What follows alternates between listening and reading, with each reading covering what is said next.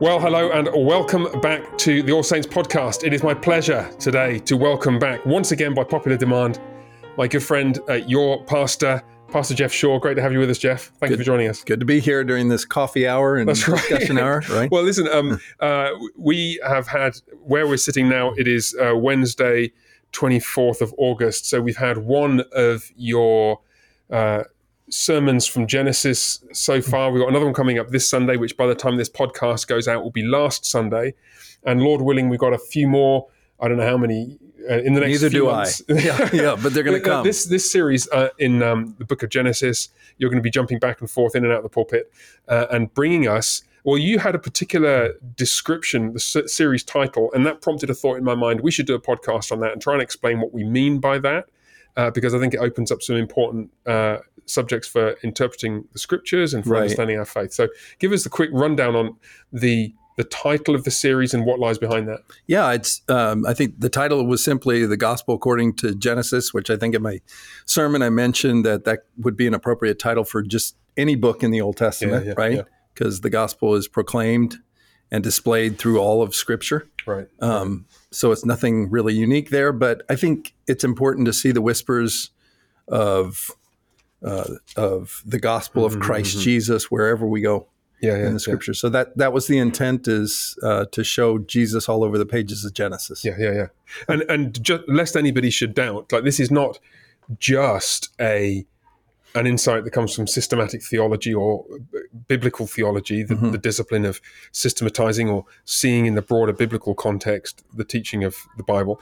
It's actually right there in the text. I'm always I always think of Genesis of Genesis, Galatians 3, hmm. where um, Paul says that God, uh, scripture, foreseeing that God would justify the Gentiles by faith, mm-hmm. preached the gospel beforehand to Abraham, saying, In you shall all the nations be blessed. So that quotation, which comes from Genesis 15, mm-hmm. um, uh, uh, uh, no, sorry, so Gen- that's from Genesis 12. Right. The, the previous quotation, Genesis 15. Um, that is described in the New Testament as the gospel. Mm-hmm. So the gospel is, among other things, there are many different ways of describing what the gospel right. is. Absolutely. But one of the ways of describing the gospel is in the words of Genesis 12 3, uh, in you shall all the nations of the earth find blessing, mm-hmm. which is, it underlines and emboldens what you're saying, right? Right. Uh, and I, I'd just love to dig into that a little bit more. So, why don't you first, uh, putting on the spot here, trying to get you to remember last week's sermon, but sketch out for us just to remind us um, what you, uh, some of the ways in which you saw Christ and um, uh, anticipations of the gospel in Genesis 3, where you preached from last time. And, and then maybe we'll move on from that and think about some other passages of Genesis and, and sure. broader issues. Yeah. So uh, my my message itself, I don't think was so much um, really just showing Christ in the promise of 315 in particular, but um, kind of an application driven sermon about how do how how do we see Adam dealing with his sin, Adam and Eve dealing with their sin.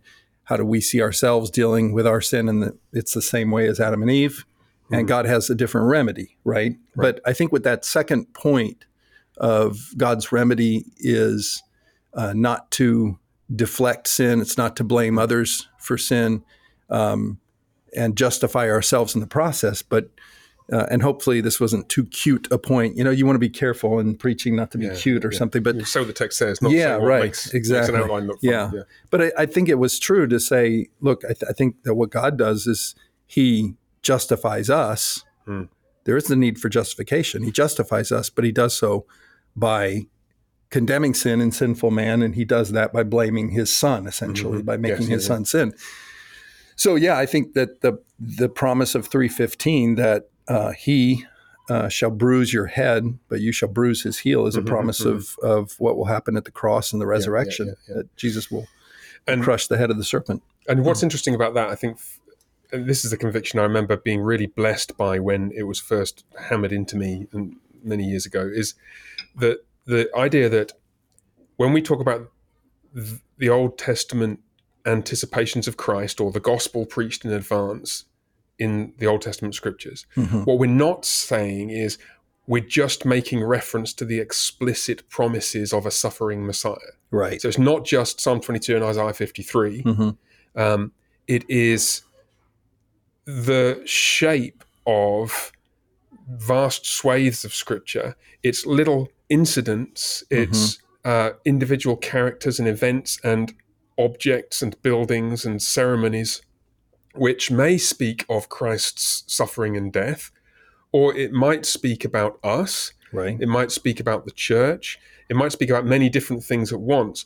And in effect, what's happening is our vision of the gospel is being expanded to encompass not just the the the cross and resurrection of Christ, which are at the heart of the gospel, but all its implications, Mhm. and both the heart of the gospel and its implications are all anticipated in those Old Testament texts. History is typological in that sense. Yeah, it's types and shadows, Right. And types and shadows of everything. promises. Yes. And the New Testament is all, you know, it's fulfillment of those promises. Right, right, right. Good. So, so talk us through. I, mean, I don't want to get you to blow your cover for us, but by the time we hear this on the podcast, we'll have, we'll have. Those of us who are all saints will have heard your sermon this coming Sunday. Which is un- underdeveloped at this point. Right. We're still working on it. It only Wednesday, It is right? only Wednesday. Yeah. So, um, do you want to uh, talk about that, or uh, are there other things like later in Genesis? You can give us a sense of other things that you're seeing in Genesis that point to Christ or point to aspects of the gospel, and then maybe what we should do is sort of zoom out and look at this from the point of view of the New Testament and see how some New Testament texts draw attention. Yeah. Well, I can, you know, I can steal my own thunder since this isn't Sure. going to get released until after my sermon comes out. But I, I mean, I did not have to go looking for the gospel of salvation by grace through grace alone, through faith alone, in Christ alone. Mhm. Very hard in Genesis six. I mean, right, right. you know, Noah found favor with God. Yeah. Uh, Noah, uh, uh, God uh, initiated a covenant Yes. with yes. Noah. Um, Noah was justified by his faith, by his obedience, by Mm-hmm. doing the things that God commanded him to do, Mm. um, and uh, and doing so in the face of tremendous opposition. And, And then- ju- yeah, just and to then- press pause on that. Yeah. so what you slipped in there, Noah was justified by his faith, by his obedience. Yes, you, Uh, there's, there's, I thought I slipped that in there. You, you- nobody noticed that, right? no, no. Uh, do, you, do you want to cash that out for us and um, Hmm. call attention to what you mean? Because I think what, what you're highlighting is that one of the benefits of the the Old Testament scriptures and seeing the Old Testament scriptures in the light of Christ right. and seeing Christ in them is that they do call our attention to aspects of the, the gospel which have been neglected in Sure. contemporary Reformed and evangelical preaching. And one of those aspects is the place of obedience, Mhm. which is, of course, all over the New Testament, but Sure. for some strange reason, pe- people miss it. Yeah, and I don't know. We don't only have to rely upon James to teach us that faith is essentially, uh, you know, it's an action. It's a it's it's an It's an obedient obedience. response Yes, to the call. Hebrews eleven is Yeah. also replete with with that kind of um, theology, right? That Mhm. that faith is is Yes. reacting. It's it's obviously it's rooted in the promises of God. Mhm. God always initiates a covenant. God always makes promises, but then He calls us to respond to those promises, and our faith is displayed by In doing so. So you think about with Noah, he had to spend. I'm sure I'll develop this in the sermon, but now it's probably old hat. Kind of a weird time warp. It is there, a right? weird time warp we live in when you do this. Anyway, but you carry on. But you know, he had to spend, I, I believe, hundred years building the Right. ark, probably because it was, he was five five hundred years You've old when he had his yeah, sons, yeah, and six hundred years old when the When the flood came in. when the flood came in. So I mean, what was he doing that whole time? And God had said, you know, my man is so wicked, my spirit will only contend with him for for 120 years. I don't Mhm. think that was necessarily shortening his days to 120 years of length, Okay. but really saying, you know, I, I'm giving him 100 years Mm, before I bring the flood Yes. upon yes. the earth. And so Noah had to do that. You have to imagine he did that in the face of mocking and opposition yeah, yeah, and yeah. It, it, it's endurance. Faith is endurance, Mhm. right? So it's a lifetime and it, it, it does matter how we start and how we finish. So it's it's fascinating then because uh, you're right. Obviously, James chapter 2 calls attention to the place of an obedient response of our lives, fitting hand in glove with the faith of our hearts and our commitment to Christ. I'm always amused when people talk about Paul tran- um, contradicting James. If Paul contradicts James, then Paul contradicts himself because in Romans, um, Paul's task is to call people from all the nations to the obedience of faith. Yeah. And he mentions it's exactly the same phrase in, at the end of the letter. It's like a little uh, inclusio. The whole mission of Paul set out in his uh, most elaborate letter in defense of his ministry and his, and his gospel is to call people to the obedience of faith. And however you parse that genitive relation, it's Yeah. like there is an intertwined connection between the commitment of our hearts, which is, you might say, faith, and Mm-hmm. the obedience that necessarily flows from a committed heart. Sure. But what I love myself about reading and expounding the Old Testament is it's just unmissable Mhm. because it's narrated in Noah's life. If he didn't believe God's warning of judgment Mhm. and promise of grace, he wouldn't have built the boat they wouldn't have been saved. And so the, this idea of pulling apart faith from a faithful response of obedience in an attempt to secure the gospel actually undermines the gospel and it's it's texts like Genesis 6 that make that just unmissable, right? Right. Right. Yeah. I mean, if Paul doesn't have a different view from James of what faith is, because every every letter he writes may begin with indicatives, but it always ends with Yeah, imperatives. yeah, yeah, and it's you know, And, and I, I, I guess if I'm just this prompts a um, a reaction or comment or two about the the broader reformed and evangelical world. I, Hmm. I think we all can see why there's a concern to emphasize the place of faith and never to lose that. And the central, the character of faith is that disposition of our hearts which depends on Christ and which is our relationship with Christ from our Mhm. perspective. That's how Right. Calvin would put it. And and yet at the same time, um, it is is it more of a problem in the contemporary evangelical world that we've lost sight of salvation and justification by faith, or is it more of a problem that there's a kind of easy believism or a kind of complacency? Yeah. I don't know actually, Hmm. but I'd rather not have either. yeah, I'd rather have Right. people who, in their hearts, deeply trusted and loved Christ and and felt a kind of almost visceral dependence on Him, particularly in painful circumstances like Noah's life. Right. And then at the same time, don't merely listen to the Word and deceive yourself. Do what it says. right.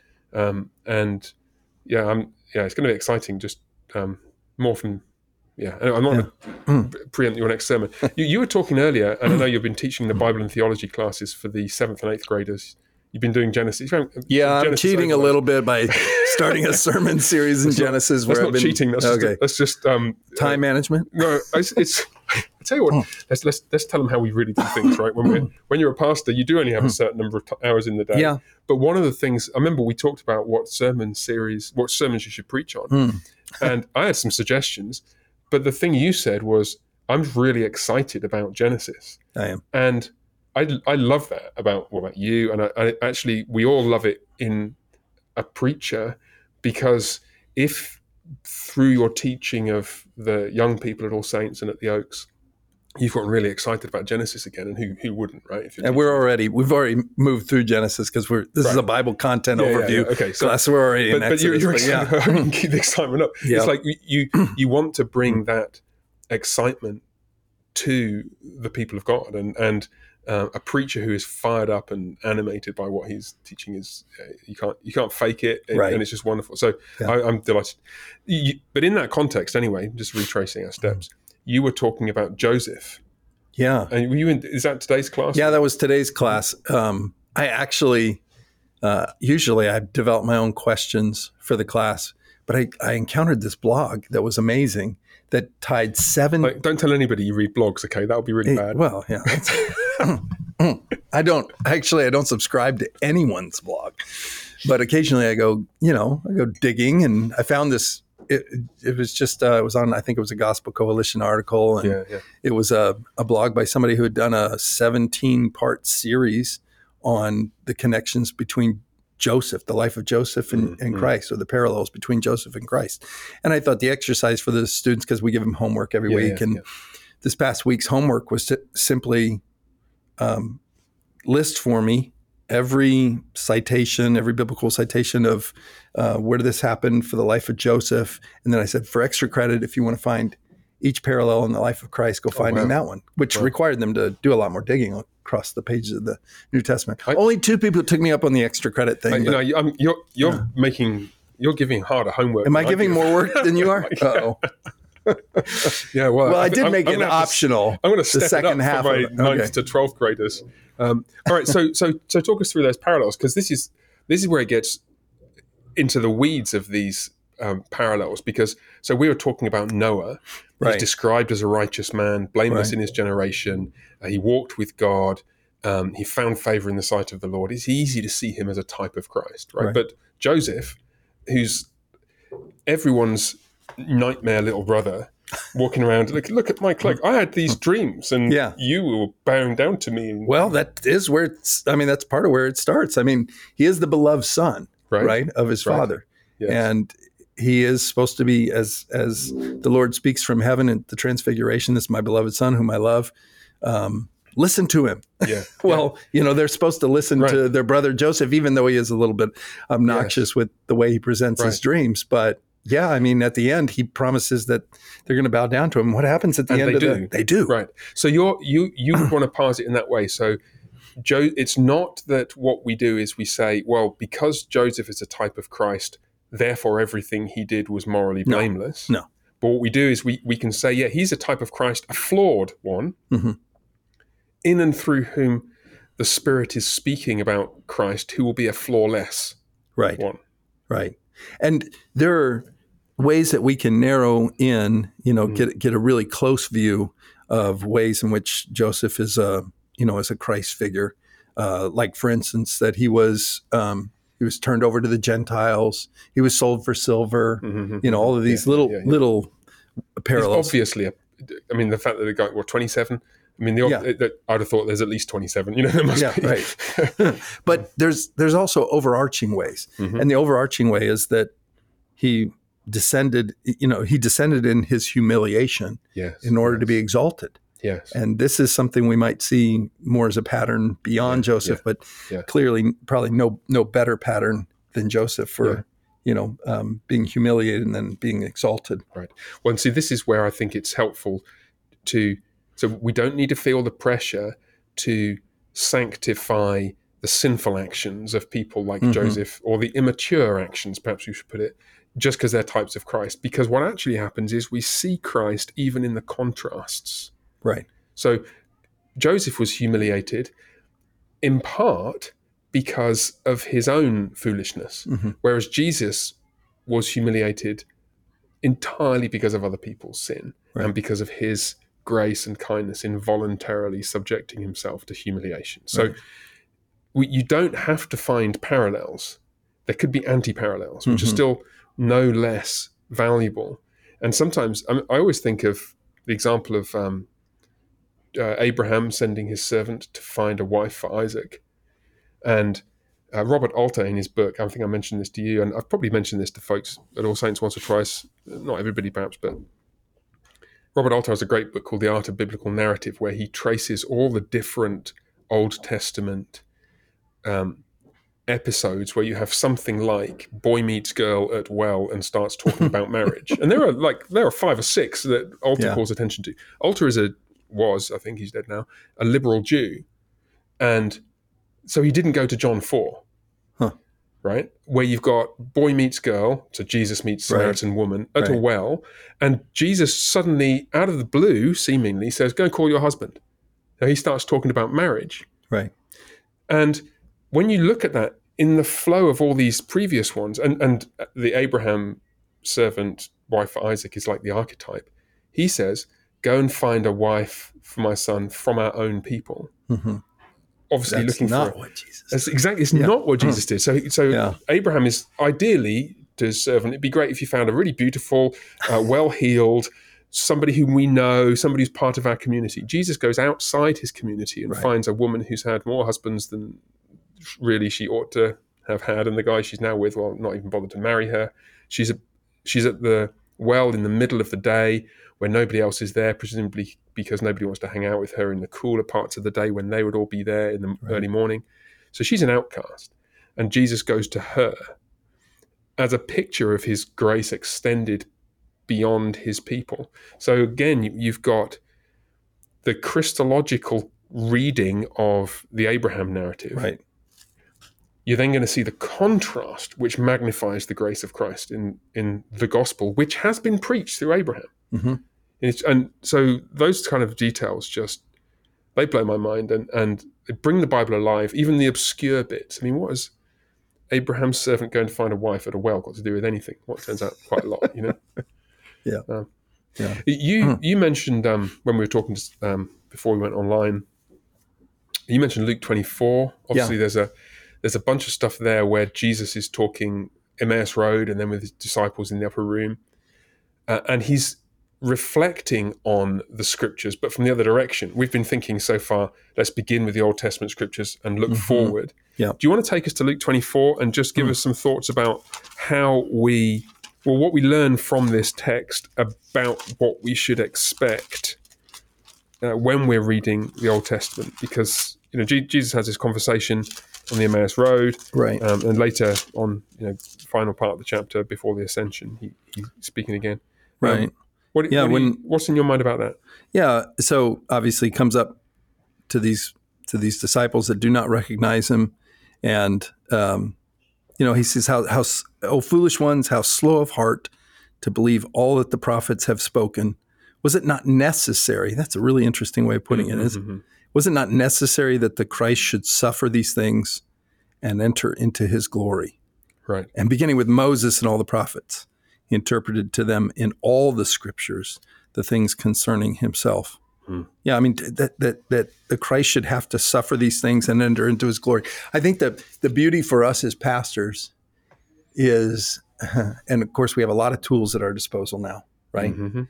But is to continue to mine the depths Yes. of how Christ is displayed in the Old Testament. I mean, I, I do believe in that adage of that's been attributed to Augustine, right? That the new is in the old concealed, the old is in the new revealed. Yeah. And so it's a constant kind of because if Jesus said all of the scriptures testified to him and that we should see the humiliation and the exaltation of Christ in the scriptures, then I think we ought to be um, not not in any artificial way Mm. finding that, but in a way that is really profoundly saying we do have our new hermeneutic. We have a, a way, we have new glasses, if we will, right? New way of looking at the Old Testament upon which we're going to interpret it. Yes, and that, that's intriguing because if you look at just the rhetorical stance that Jesus adopts in the first part of that quotation you read, Hmm.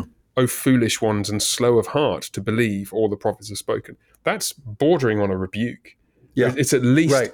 a, a kind of an expression of Mm. disappointment or oh my goodness, you guys. Uh, the point being that they should have got this Right. the the, the uh, a right reading of the Old Testament scriptures should have disclosed to them that the Christ should suffer, Right. And so it shouldn't have been a surprise. They're walking along the Emmaus Road, thinking, "Okay, yeah, we'd hope that he'll be the one to redeem Jerusalem and redeem Israel and restore the kingdom." And and yeah, he can't be now because he's gone and died.